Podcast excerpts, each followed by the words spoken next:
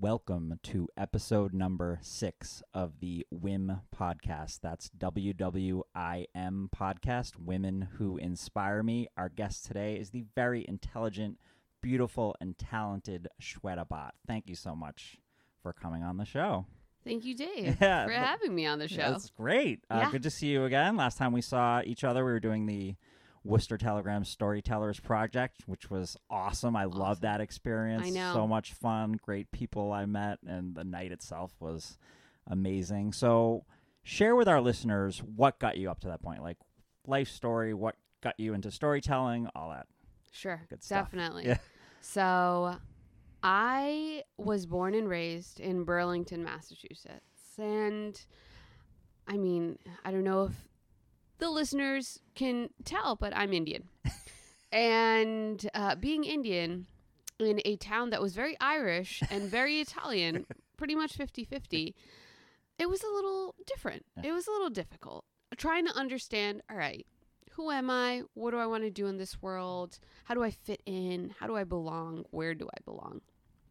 And so as a kid, I constantly was like finding wonder, finding magic in things around me. I was the kind of kid who like put goldfish crackers in water and thought maybe real goldfish will come from here.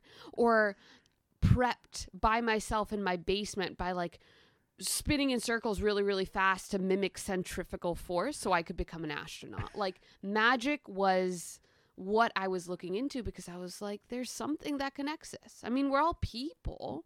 So, and, and as I kind of went around that way, I started to realize things that just came naturally to me, that came a little easy. And I was good at school. And that's really all that I felt like I was good at.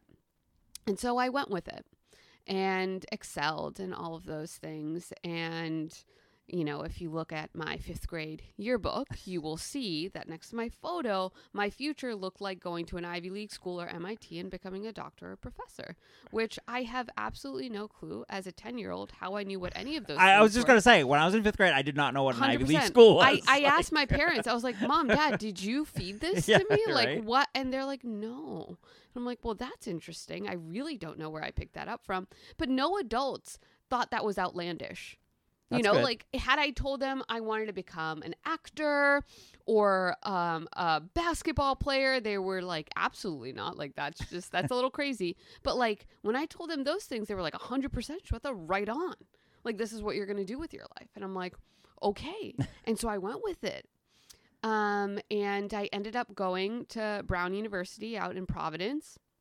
And once I got there, it was the first time I wasn't all the things I had been before in my life. I was, you know, one of the top of my class. I was a smart kid. Everybody knew me as the human calculator. This was like the life I lived. And yes, I was a performer. I was a dancer.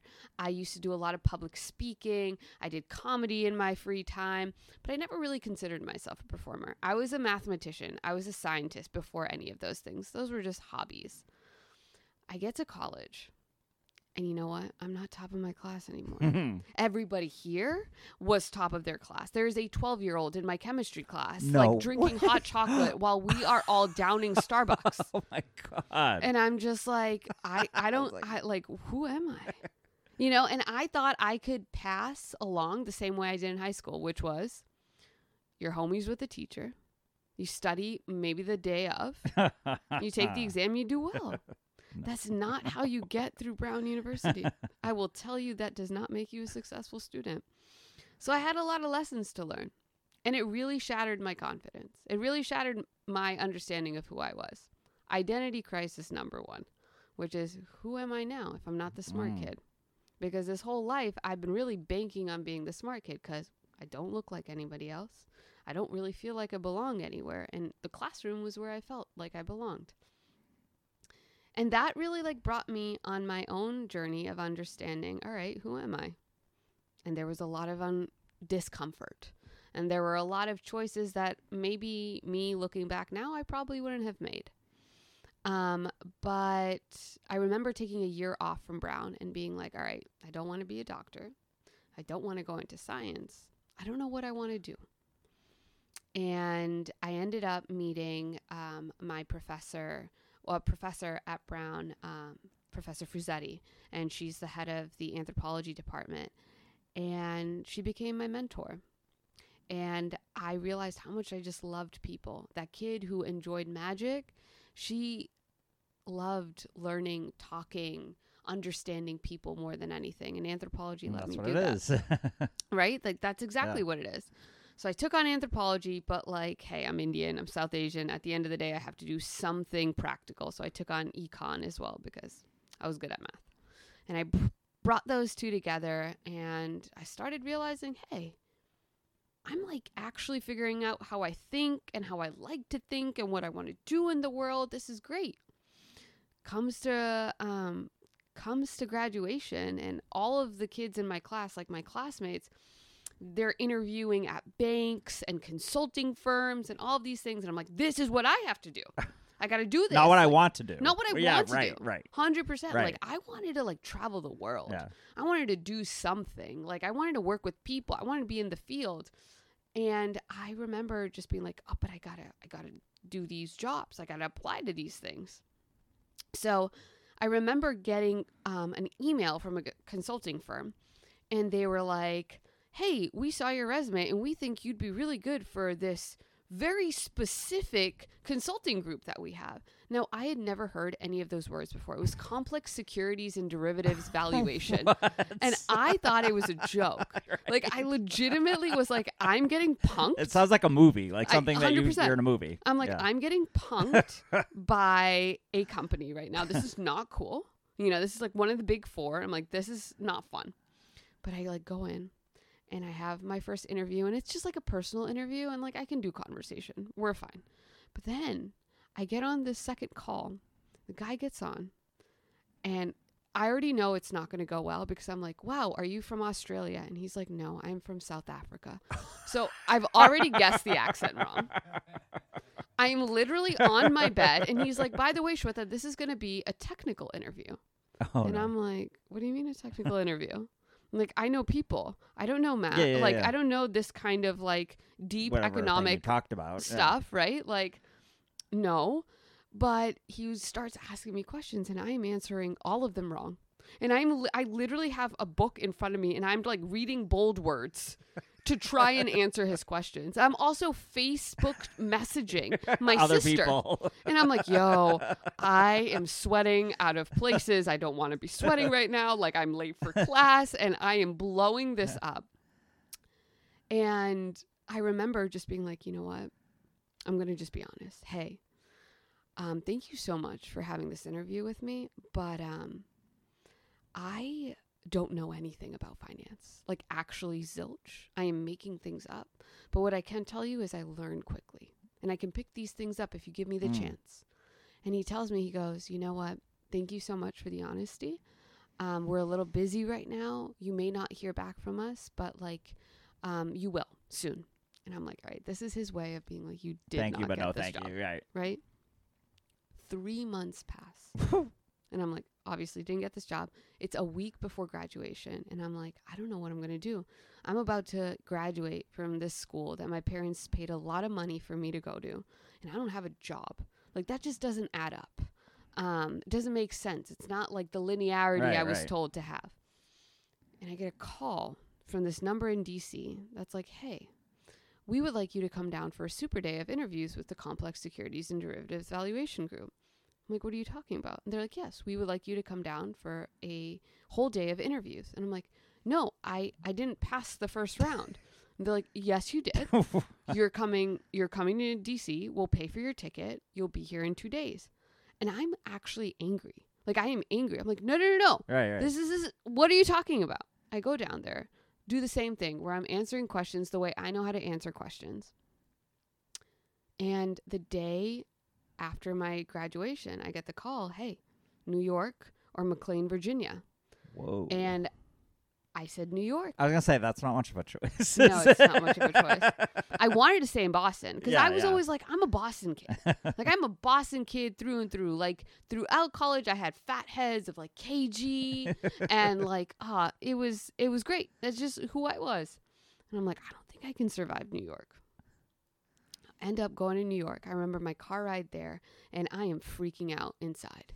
Like, what did I get myself into? I know nobody here. I'm about to work in Times Square. like, what is going on? I go there. I don't know anything at work. And I'm like working with all of these engineers and things. But I just, I was like, yo, it's a challenge. It's a challenge. Let's figure it out. Let's pick it up. And I do. And I start doing well.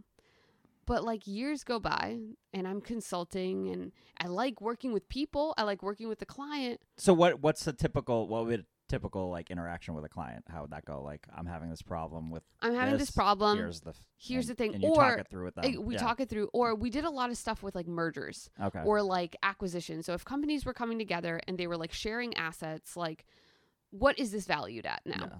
So that was... I had to learn what all of that meant. Yeah, right. Um, and like finance was never something interesting to me. So I'm in a company where everybody else is reading the Financial Times. They talk about investing and stuff like that. And I'm like, so celebrities? Like, oh my God, I saw You're like, Spike. Did anyone watch this last night? one hundred percent. one hundred percent. Or like I would, you know, like music, concerts. I remember I saw Spike Lee at lunch once and I like, came Whoa, back and I was like... Shit. I just saw Spike Lee, and they were like, "Who's that?" And I was like, "Oh man!" You must have, were you one of the younger people I was the working youngest. There too? Yeah, I was the youngest. Yeah. I was um, one of the only women, and yeah. I was one of the only people of color. So all of those are not surprising, right? No, I mean, and weirdly, weirdly, I was um, featured in a lot of the outward-facing of course, material. Like, hey, look what we have with exactly, us. Exactly, yeah. Because I was relatively articulate, and you know. But um, in doing all of that, like, you know, I really just, boredom is lethal for yeah. me. Disinterest, lethal. So it just started to like eat at me. And my mm. boss, I remember one day was like, hey, I hired you because you have a spark and I see you losing it. And I mm, don't want to mm. be the reason for that. That's a good boss. Great boss. Yeah. Love him. And so as I was kind of in that state, that's when I started writing again. Okay. That's when I started. I was like, I need I need that magic mm. in my life again. Let's mm. see how I can bring that about. And I started to write poetry and prose and stories and all of these things, but I never thought I could share them. I was like, I'm not good at this. Like, I'm okay. You know, like I had gone to a school where I saw, you know, actors and really, really like people who had been on TED for like doing spoken word and what did you like, study at Brown? Was it communications or was it? No, it was economics and South Asian studies. Oh, South Asian yeah. studies. Okay. But like, I remember I went to my first spoken word at Brown, like a spoken word little slam. And I was like, whoa, what are these people doing? Like, this is so, I had been a public speaker. I had been like all these things, but I felt like I couldn't do that. Like I wasn't going to be good enough to do that. I wasn't going to sound like them. Because I really didn't see people like me doing it. Mm. Um, and so I kept all of this stuff aside. And I was just like, this is just like my secret material, all these like notes right. on my phone. And then I remember just one day being like, I can't do this anymore. My health had gotten bad. Mm. I wasn't sleeping. Like I couldn't digest food. Like it was... It was like everything in the world was telling me, like, "Hey, you are not living in alignment with, with what what's you going need, on. with yeah, what's well, going on." Gone. Yeah. And I get it, like, you want to do this thing, but you know, like, and I remember it was this psychic. Look, I was in New York. I was in Brooklyn. I got, I got a good amount of woo to me. I was taking an uh, an astrology class, and there was a psychic in the astrology class ah. that I was taking, and she looks at me and she goes, you know, you have a capacity for upheaval. If you want to upheave your life, know that it's it's going to be hard. But um, and I was like, what the heck is she? Just out of the blue, about? just out started talking blue, to you. Out of the blue, started talking to me, and I was like, okay, well, um, this is a little weird, and I'm already uncomfortable. I do not think I can afford to be more uncomfortable. Little did I know, a year and a half later, I up and left my job. Whoa. And it was November of twenty nineteen. I was like, I'm going to leave my job. That was good timing. Was that good timing? Perfect timing right before? Who knows? Pandemic, yeah. Who knows? Yeah. You know? And I left my job with this full intention that come January, come Fe- uh, January, I was going to England, but come February, I was going to go look for a job again. I needed a couple months to like, just like wash mm. off the fact that I wasn't working anymore because I was the person who was up at four a.m. mm. checking emails, sleeping at like two a.m. after checking emails, like constantly, like very high strung, right. fight or flight right. all the time. But I didn't have a job lined up.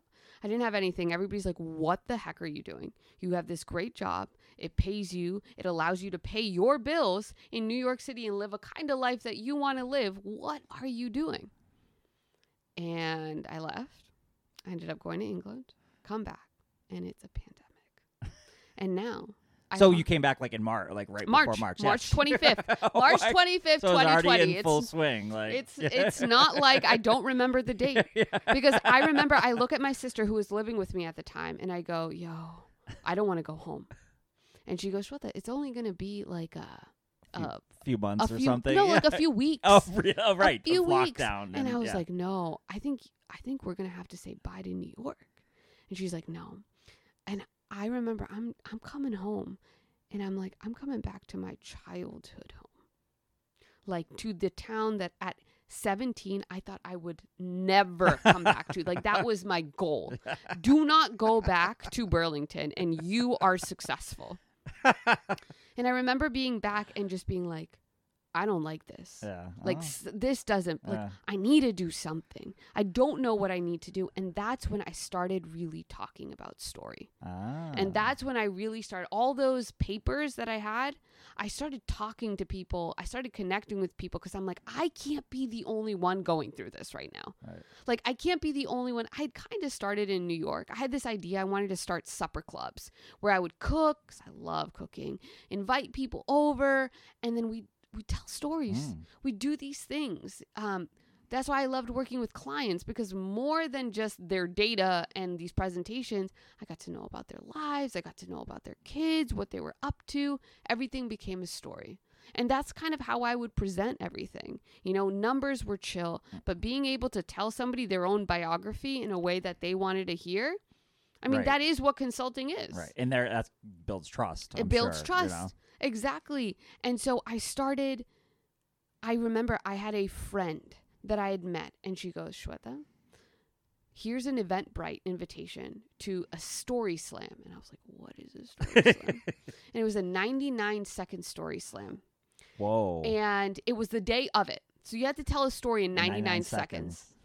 And I remember it was at six p.m. seven p.m. was when it started, and I, I bought my ticket as a teller at four thirty. And Sean, who runs this whole thing, emails me at six o'clock, and he goes, do you know you told you um you bought a teller's ticket? Like, was yeah, that? Like, and I was like, you, yep. Yeah. And he's like, you understand this is a ninety-nine second. You, you have a story? And I'm like, yep. Yeah, sure. and And I show up there, and I tell my story. And I win. And I think something about that, like I just got more and more. And this was March eighteenth of twenty twenty-one. Wow. So you haven't been doing this that long. I haven't long. been You're doing it. Freaking good. But I just. Holy crap. Then I just started going more. And yeah. like. Um, you and I'm know, sure there was like a momentum. Thing, there was right? a momentum. Yeah, there's so much momentum within that. In life, like, I was like this... in twenty-one shows, like within several months. Whoa! And then once things started to open, I started going in front of people, and that like high, yeah, that oh, like yeah, adrenaline. Yeah. As that comics, you just, we've it's, a couple times felt maybe once or twice. More, it's next times. Level. It is maybe. I, it's yeah, you yeah. know what? It's like it's one of those feeling. things where yeah. you're just like, I get in front and I'm like, you know what? There are not many places in my life that I feel like I'm doing something right. Right. But, but this right is here, where this is what I'm like, where I'm supposed to be, what I'm supposed to be this doing. This is it. Like one hundred percent. It feels, yeah, that's great. one hundred percent. What, you, what was your ninety-nine second story?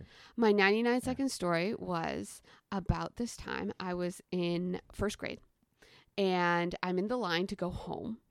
And this guy, he's behind me and he's whistling. It's the end of the day, all right? I'm tired. And I go, yo, can you stop whistling? And he doesn't stop. I ask him again. I ask him again. And he still doesn't stop. So my extremely irritated six-year-old self elbows him in the stomach. And he ends up puking everywhere. And the teacher sees me and she tells me, you need to go to the principal's office.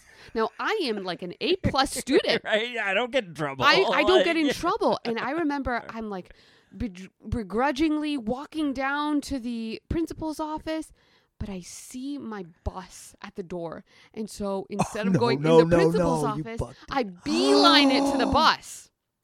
And I go home and I'm like, I have just saved myself. Yeah, I was going to say, to get into Brown, you got to. I'm like, I'm like, I am good. Nothing's going to happen. I end up getting home and my mom opens the door and she's like, Shweta, how was your day? And I'm like, oh. Fine. Great. Nothing happened. Nothing out of the ordinary. She's like, well, great. Um, we have uh, parent-teacher conferences tonight. And I'm like, no, no, you don't. She's like, yeah, it's an open house. Like, just change your clothes and we're going to go back to school after dinner. And I remember getting there, and I'm, like, trying to get them to dodge my first grade teacher. I'm like, look at the chickens yeah, yeah. that we have as a as a school pet. And, like, look, look at this finger painting I did, and look at the bathroom. Isn't it such a great bathroom? And I end up getting in front of the teacher, and I'm like, I'm done. I I have finished. My life is over. And the teacher looks at me, and she looks at my parents, and she goes, I love Shweta. She's such an angel. And I remember just, like, literally being like, oh, boy. And that was it. That was it. It was like the first time I really saved myself. The universe was conspiring You're with me. Right. That's amazing. But yeah. First grade. First grade, you know? And so I think I think story just started to come really naturally yeah. to me. It just felt like a good place. And it, it felt like something that, you know, like when people come up to me after shows and they just say, hey, that resonated. Mm-hmm. My intention with story is never to have people be like, wow, you're so amazing. It's to connect with right. people. Well, that's, I mean, I think any communication, whether it's writing, comedy, yeah. like the whole, that's the whole point, right? Is to connect, whether you're giving a message or right. just like empathetic, like, oh, I did that. I went through that too. one hundred percent. Right? Yeah, and that's. It's like, as a comic, right? Like when you're telling a joke, people laugh. Because either they've had that same right. experience or they know that experience really, really well. Right. You know, or they can be in your shoes right, having that experience. Be like, I can imagine that. Right. Like, exactly. exactly. It's all different tiers of connection. Right. And I think that's what story really did for me. Yeah. And like as a kid who wanted so badly to connect with something, right? I'm an Indian American. So not being Indian and not being American. Like you listen to my voice and I don't really sound Indian. And you look at my face and I sure as heck don't look American. So it was like every day waking up and being like, where do I belong? What am I, yeah, what what am am I doing? Who am I? Yeah. Who am I? Like I must, I must belong somewhere. And you get on stage and you tell these stories where you now create an atmosphere that's like, I belong here. Right. And it, you belong here too. And for me, since then, I've just been trying to create spaces where people aren't asking that question to themselves, like whether or not I belong. It's more of an affirmation that I belong nowhere other than here. Yeah, or how do I belong? Yeah, maybe. Like, exactly. Would you mind sharing with us the story you told uh, on the Storytellers Night? Because it's so good. And so I just enjoy it so much and just the way you tell it. For would, sure. Would you mind? Okay. Oh, one hundred percent. Right, awesome. one hundred percent.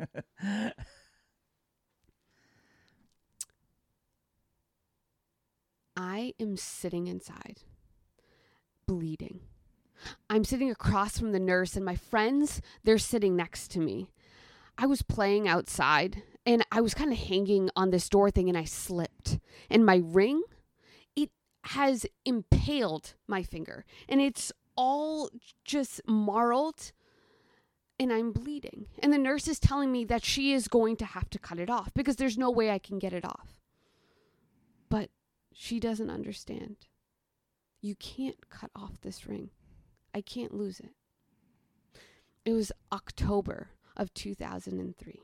I am twelve years old, and it is Diwali. It is the day before Diwali, and my mom, she's cooking all of these things, and people are coming over, and Diwali is really nice. It's really nice because it makes being an Indian in Burlington, Massachusetts feel good. Because I finally get to celebrate something that feels like me. The colors and the lights and the people and just the celebration. It feels good to be an Indian, at least now. And my mom, she's talking to my grandfather on the phone. He's in India. He just retired and he's spending a couple months there. She hands me the phone and I pick it up. And he laughs. You know this smoker's laugh. Asks me if I want anything. Now, usually, I don't want anything. I mean, what do I ask my grandfather, who moved here from India with forty dollars in his pocket and built a life for his kids and his grandkids for? I mean, he's done everything. He's the reason I'm here. But today, today I have something to ask for. See, there was this girl in my class, and she has this ring. I think it's a really nice ring. And I would love a gold ring. I mean, I love jewelry, but my mom's never let me have rings because she's afraid I'm going to lose them. But I'm twelve now. I'm going to ask him for it. I think I'm mature enough. So I ask him, hey, Grandpa, do you think you could make me a ring, gold, with a heart in the middle and the word O M on it? And he laughs again. Of course, of course. Would you like any diamonds?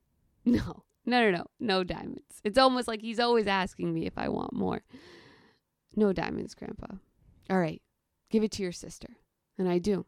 I give it to my younger sister, who takes the phone into her room because she has a list of things she wants to ask for, because she has always known what she's wanted. The next day comes, and it's Diwali. And I am just trying to get through school so I can come home and we can celebrate and all the things. And I get off the bus and I'm walking down the cul-de-sac and I see a car in my driveway. Now it's Diwali. It makes sense that there is a car in my driveway. My parents, they fully believe that garages are where you keep cars and not storage. So our cars are always, always in there, but there's another car. But my heart drops into my stomach and I start running home. I open the door and there's this elderly couple that always used to babysit us standing right there. And they're usually really happy to see me, but um, they're crying. I run upstairs and I run to my mom's bedroom and I call her name and I don't hear anything, but I see her walk out of her bathroom and she's crying. And I ask her, what's wrong? She's still crying. I ask her again, what's wrong, Mom? She says, it's your grandfather. He's had a heart attack, and he's unconscious, and it doesn't look good. I'm going to have to go to India. And I don't know what to do. I really don't know. So I give her a hug, and I tell her, I mean, I hope everything's going to be okay. And yeah, yeah, you go. And she says, all right, you take care of your dad and your younger sister. They leave that night. And I mean, I research everything I can on cardiac arrest. At this point, I know the anatomy of a heart. I know all about the aorta and the different valves and the different veins, but I don't know how to make my grandfather live. And as they're on their way, I'm wishing that they reach on time. We get a call that my grandfather has passed. And so my dad and I, we start to um, make all these arrangements for the memorial. And all of these aunties and uncles and el- like older people, my parents' friends, they're coming over. And my sister, she's crying. And I'm not really crying because I don't, I don't know. I like all my um, family friends, they're all telling me how much they love my grandfather. I mean, I loved my grandfather too. But, I mean, he lived in Pennsylvania, and I lived here. I didn't really see him that often, and I don't really know. Like, I, I don't really know how to celebrate a life that's no longer here. And they're telling me, you know, you'll really have to carry on his name. And I'm like, well, I don't know how to carry on his name. I don't know any of these things. And I'm I'm just wondering. I'm going to miss this man, but, like, I don't know what this means yet. I don't know how this is going to mean anything for me. My mom, she comes home two weeks later from India. And I remember opening the garage and she walks in and she has all these bags of luggage and she looks tired, like she's been crying for two weeks, which she probably has. And I tell her I'll help her. So we open the bags, and with the bags, I smell India. Like the spices and the saris and the air that you just smell when you go. And I'm unpacking all of these saris and spices and little knickknacks that she's picked up. And she hands me a box. She says, here. And I open it. And in it is a gold ring with a heart and Om written in the middle. And she looks at me and she goes, he must have put in the order right away mm. because shops closed Diwali morning. And I put that ring on my finger, and immediately I get chills. And I realize just how much this is going to mean to me. See, my grandfather, my grandfather and I, we share a birthday, September seventeenth. And if you look at any photo of our grandfather, granddaughter birthday parties, you will see me in the middle with two cakes, blowing out the candles on both. My name in the balloons, my name on the streamers, and my grandfather standing in the back with the biggest grin, with the m- deepest dimples, smiling in the back, knowing that one day he was going to give me his birthday. He was the kind of man who never drove in the United States, but made sure somebody would drive him to the flea market every single week so he could go table to table and buy things for people. Like things that were useful, like blenders or food processors or coffee grinders. And then he would wrap them up and give them to people just quietly and so excitedly waiting in anticipation for that person to open the thing and realize that somebody thought about them, that somebody wanted to give them something that they could use. Somebody found them important.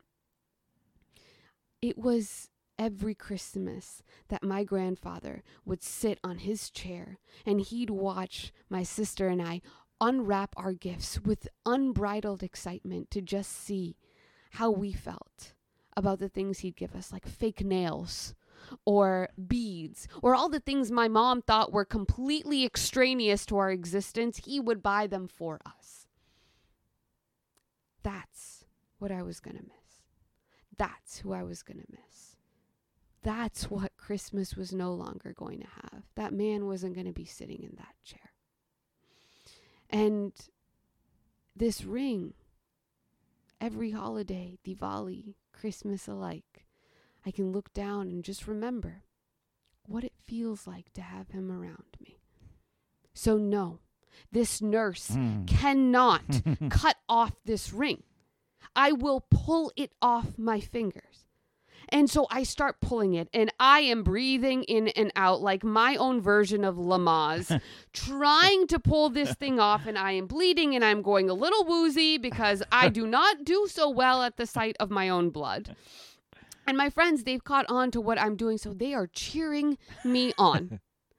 And I pull it off, and it is marled, and it does not look like a ring anymore, and I don't think I'll be able to wear it, but I give it to my mom, who the next day is going to India because it is the two-year anniversary of my grandfather's death. And she wants to have a little memorial for him there. She's going to invite the whole village and buy all the kids ice cream and just remember the kind of person he was. She comes back two weeks later, and it's the same thing. These big luggage bags and the smell. Just India again with the the spices and everything, and I'm helping her unpack. But this time, as I'm unpacking, I see a box. And I open it. And in it, it's my ring. And it looks like a ring again. And I put it back on my finger. And ever since that day, my sister and I, yeah, we don't have our grandfather, but every holiday, every Christmas, every Diwali, we listen to the things people talk about wanting, to the things people find important, to the things that give them light. And we go and we get them, or we make them and we wrap them up and we put them under the tree, or we hand them to them with the same anticipation, that excitement to see what it feels like for somebody to open a gift, something that somebody listened to them, something that makes them feel special. Because every time I look down at my finger, I see this ring. And God, do I miss my grandfather? Yes. But he's not gone. Mm. Because I get to keep the best parts of him alive. That is awesome. Oh, that's so, you're so good. You're Thank so you. So as you're as you're telling, I, I just have to think, the thought came across, what's your process? Like, what's your, I'm sure there are, as we all have, you're hanging out with friends, oh, I got to tell you the story. Like, yeah. They're just those stories that you always, like, repeat with, and I don't know, I'm sure you've had this experience when you start telling someone a story and they're like, yeah, you already told me. Yeah. Yeah. It's actually my sister. My sister keeps yeah, me hella honest. Yeah. She's like, Shweta, do you know how many times? Like, do you have like I've heard some... the story eight times. Yeah, yeah. Like, she's, enough, right? She's like, are you having a memory lapse yeah. right now? Stop it. But like, also like, you know, I, I feel like if you have partners or yeah. siblings yeah. who have come to your um, performances, comedy se- performances yeah, yeah, yeah, they're... and they're like, oh my God, they're, he's telling the same joke again. But it's like the audience wants to hear they, it. They do, they they're do. Like, Dave, tell me that time about the time again, man. Like, and so people tell me that. Well, yeah. they'll be like, hey, can you tell? Like, so those are the stories you're like, oh, maybe I should bring that one to stage, or like, how do you? So for me, my process is really... Yeah. Um, a lot of shows and stuff, they have prompts. Okay. So I'm thinking in my head, how can I, like, the prompt for the U S A Storytellers yeah. Project was growing up. Right. So, okay, growing up.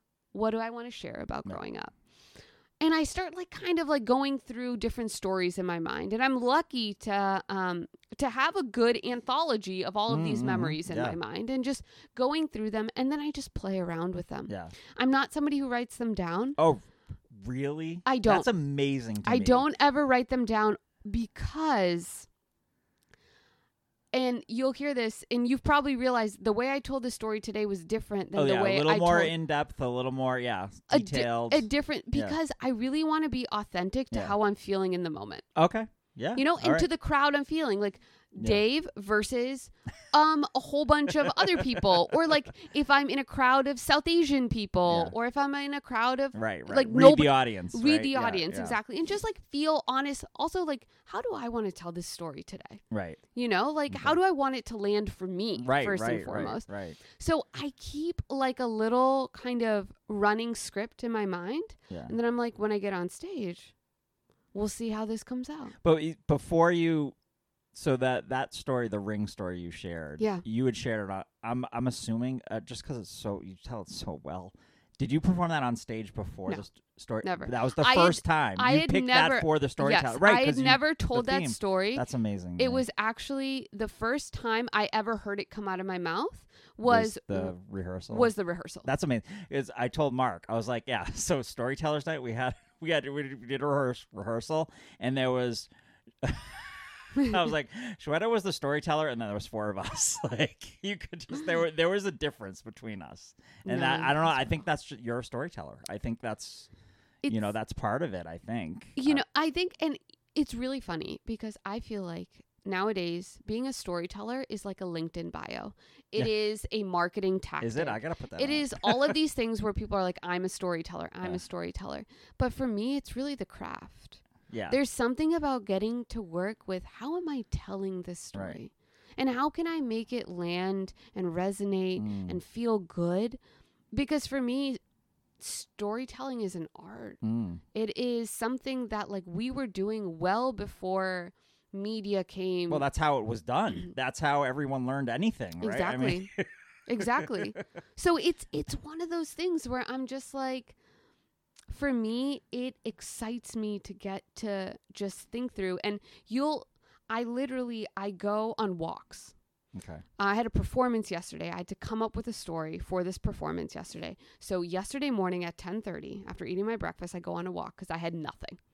I had like had ideas in my head, but mm. I didn't know how I wanted. And I'm on this walk. I don't bring my phone or anything with me. And I am talking out loud. I'm I and you'll you may hear me say this, but I am somebody who likes to taste words. I want to taste them in my mouth and be like, hmm, does this taste good? Do I like how this tastes? Everything about it, like how exactly. your mouth feels, my mouth how feels. You're right. So I will just talk out loud. Now, the streets of Burlington, Massachusetts know me well. I've been there. So they're like, this is the crazy Indian chick who just talks out loud and walks around the neighborhood. Like, that's who she is. But they Wait, sm- that's you from Burlington? Yes, that's who they're talking about? It. Okay. That's it. I'm it. I'm her. Um, and uh, and so I do that. And I just, I start talking out. Like, okay, do I want this? Do I, yeah. Is this how I, oh, I like how this. And you will hear me, like, you will see me, like, pump my fist in the air and be like, I like how that's. And like just keep going, you know? And I think for the longest time, I kind of made myself feel a certain way about not having like a very distinct or like very structured and um, mature um, process. Yeah. Where like you write and then you edit and then you memorize right, and right. whatever. And I was like, I don't do that. But you must have, but like you must have like, okay, I know the story starts here. The this is the middle part and that's exactly. Yeah, like there's got to be some yeah, structure, yeah. right? No, there is there yeah. is there is an algorithm that I create. Yeah, like okay. It's like these are all the things I want to include in the story. In yeah, the yeah. story. Now and let's see how I can arrange the, them yeah, and now and let's fill, fill in, in the, the blanks. Fill in the blanks. Yeah. That's cool. Yeah. That's cool. And so like with these kind of stories, right? I'm like, all right, I remember I remember what the structure is. Mm. So now whatever I can fill into the structure, I fill into the structure. So you don't have anywhere you don't have a list of your stories. No. You don't You just, they're just all up. And I know. You're I'm that the, smart. That's how no. smart you are. That's no, I just, uh, maybe I'm lazy. That could be. But like, I, um, I'm really lucky that people have taken videos and okay. I've been on podcasts. So, so yeah, I yeah, have so these things. Have but I think, um, I think there's definitely a part of me that just wants to record all of them to okay, just yep. have. Yeah. To have one day. I have right. a mic at home that I okay. could do this with. Yeah, you could just do your own yeah. storytelling podcast if you want. Exactly. What was the, you don't have to tell share the whole story. What was the story you came up with for yesterday on your walk? Sure. Um. So this was a story. It, I actually mixed spoken word and story together. Okay. Um. And it was about an interview I had a couple days ago, a job interview. Oh. Now, I have not been, I've not had a job interview in over three years, and I haven't had a job in over two. So I was nervous. I was sweating. And luckily, he couldn't see that I was sweating because I was wearing an oversized shirt. But, um, you know, he's asking me all these questions. It feels pretty good. I'm like, all right, I think I'm in my groove. And he asks me, what is your greatest career success? And I just remember being in fifth grade and filling out the sheet um, for the yearbook, saying, like, what did I want to yeah. do with the future? And realizing, like, my whole life, it's been all these expectations that I didn't even realize were mine that I took on. Mm. You know, like I had examples, not role models. Right. Being a doctor, going to an Ivy League school, like those were things that I was lauded for, or I was lauded for even talking about or aspiring to. And until I realized that, um, you know, it's really, it's really about the things that make me smile, that like, light up my face, the way that like my spirit can like really kind of perfume a room. Mm. Um, it's about how I have decided in my life that I'm never going to give up on who I am and what I want to be and who I have every right to become. And when I did that, that's when I left. That's when I left this job. It's when I left a life that I was praised for. Um, for a life that was mine. And so I tell this interviewer, I tell him, hey, yeah, um, I smile and I'm like, he does not know what I'm about to say. Like he thinks I'm going to be like, it's when this Fortune fifty I client made a big like, sale. Yeah, like, like fist bumped me. And instead I'm like, it's when, when it's, it's when I quit. It's when I quit my job. And, um, didn't really have anything lined up. And that was pretty much the gist. Nice. Yeah. Nice. Um, and any, Are, what's the job? Are you on a? Is there a follow up? I don't. I don't know. Don't know. The, okay. the interview was literally. What's two your days. What is your dream job? Would it be story like touring and storytelling, or? You know what? I always say like I never knew what I wanted to do until I started to see Glennon Doyle, and Glennon Doyle is she is a speaker, she is an author, she is an artist, but she's just a human who shares about being a human. Okay, and creates platforms for other people who um, also want to just understand their humanity because we're not perfect. I don't want to put on like some sort of, you know, like show for people mm. in the sense that like I am this way and look at how amazing. It's more just like, yo, I'm human. These mm. are my human experiences mm. and I want you to feel good about being a human. So I think that's really what I would love to tour. I would love to meet people. Mm. I'd love to connect with people. I actually just started something called Shoes at the Door, which is a supper club. And I cook for twelve to fifteen people. And um, we find a place and it's all about reflection. And we tell stories. There's usually a prompt for the night. Okay. or just a subject. Yep. I mean, that and like a question like, if you were a fruit, what would you be?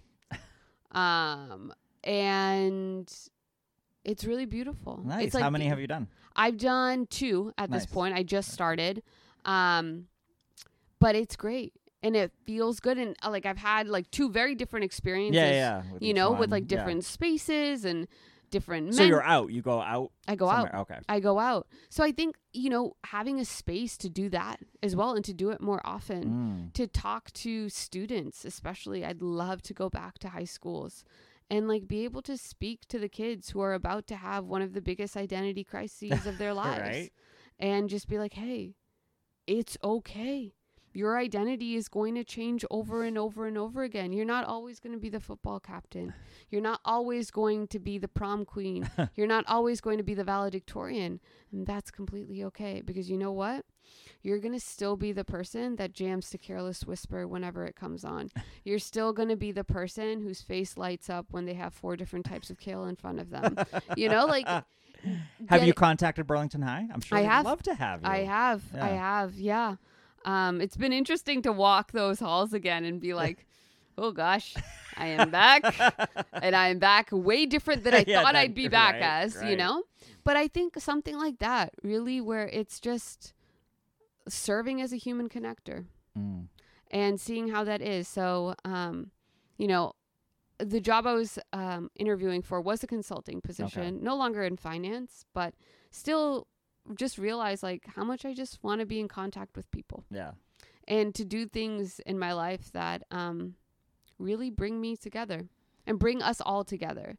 And it's it's not about like me taking the reins, but it's about like me at least creating the spaces where people can take the reins for their own lives. Like being able to have these shoes at the door things where initially you see people come in and they're they're quiet and they're like, I'm not going to share that much, you know.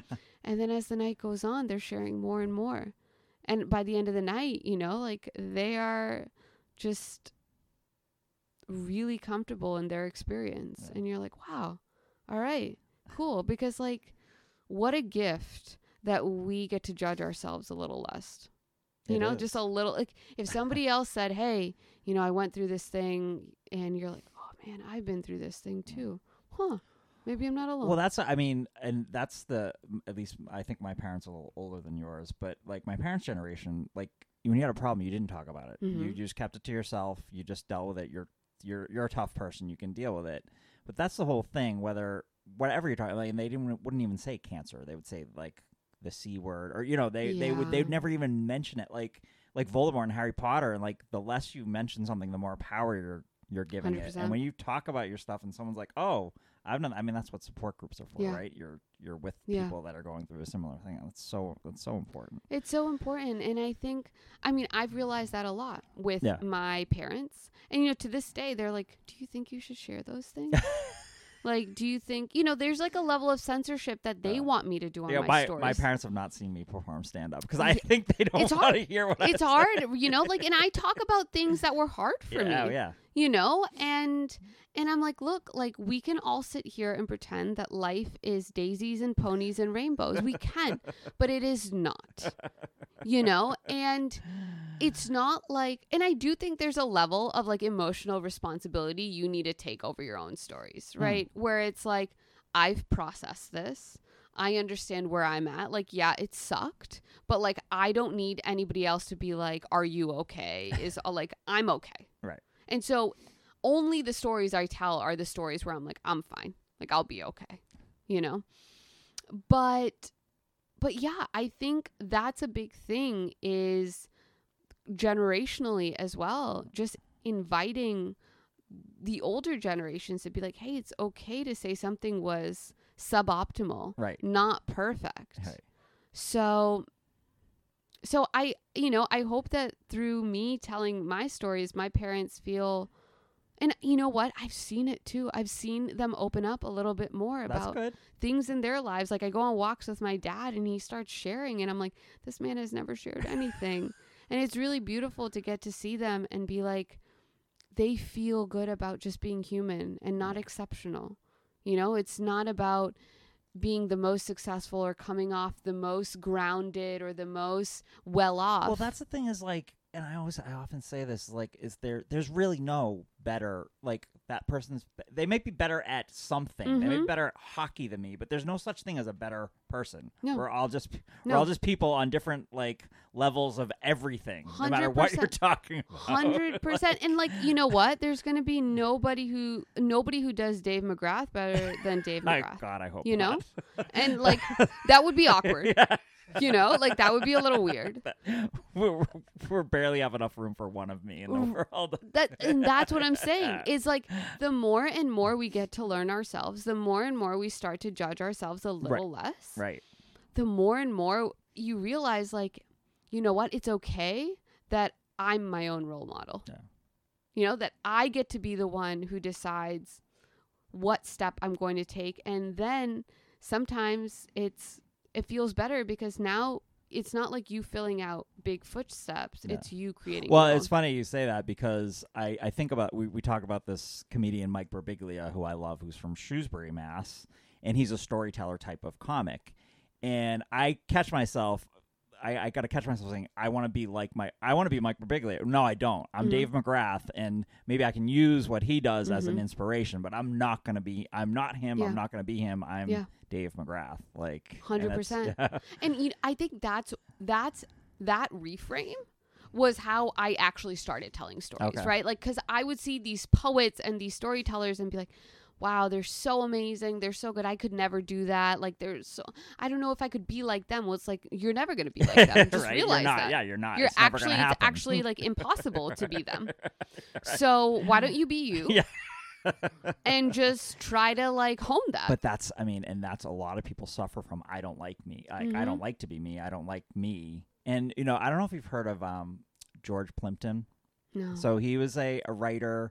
A um, he did some acting. He was in Good Will Hunting. He had a small oh, role. Cool. Um, but he so he um wanted to find out what it was like to be a Detroit Lions football player in the preseason. So he went to the camp and he interviewed the players. He saw what they were doing, talked to them, whatever. Took tons of notes and he's like, oh, okay. He's like, I have a pretty good idea, but like, I really don't know what it's like. So I got to put on the pads and do a, so he put on the pads, did all mm-hmm. the drills, was, became a Detroit Lions football player. And he was, so he yeah. was, and he did the same thing with the Bruins, the Boston Bruins. And he played goalie in a preseason game and saved a penalty shot. There was wow. a penalty. And so his, his big life lesson is, as far as what, you know, I read his stuff and seen his thing is you're whatever you say you are. Mm-hmm. Like whatever you say you are, that's what you are. So he was he was a Boston Bruins player because he was he was. But like point being, like, you know, I struggle with drinking. Well, I was just Dave the angry problem drinker, and that's who I was. Well, yeah. I'm not like, but I kept saying like that's that's yeah, who yeah. I am. That's just what it is. But then I stopped, and I'm, now I'm not that I'm not that person anymore. So basically, you, you're whatever you say you are. Yeah, you know. Exactly.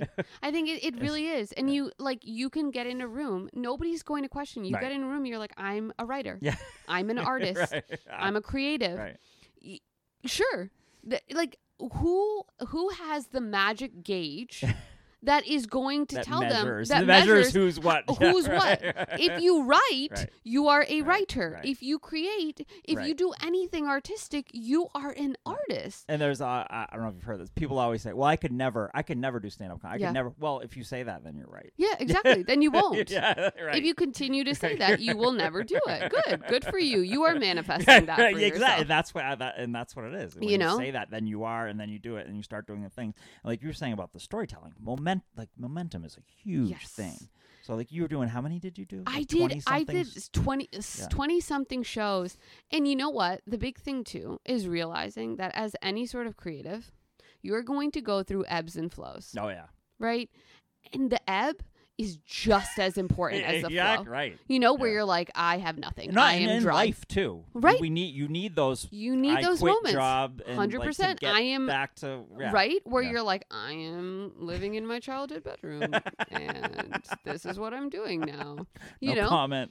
But it's like, it's like one of those yeah. things where you're just like, oh, and once again, the less and less you judge yourself for those dips right. in your life, right. you're like, yeah, because this right. thing is sinusoidal. Just acknowledging them. It's just like, acknowledge uh, yeah. them. Like, I'm here right yeah. now. It's not fun, but I know it's where it's going. Exactly. And, yeah. like, after, like, a certain amount of momentum where I'm, like, story after story, I had, like, a good month where I was like, I just, I don't want to do want anything. I want to break. break. Yeah, yeah. I don't want to do this right now. And it's not that I don't want to do this ever. It's like, just right now, I need a break. Right. Yeah. And this doesn't make me any less of a storyteller. Right. It just right. says... A storyteller on break. It's a storyteller on break. It's well, speaking of Shweta, our hour is just about up. Love uh, it. Thank you so much. It flew by. Well, I'm not it surprised. Truly did. You're a great guest. Thank you so much. I hope you come back on again sometime. I would It'd love to awesome. if you'd have me. All right. Thanks for listening, everyone.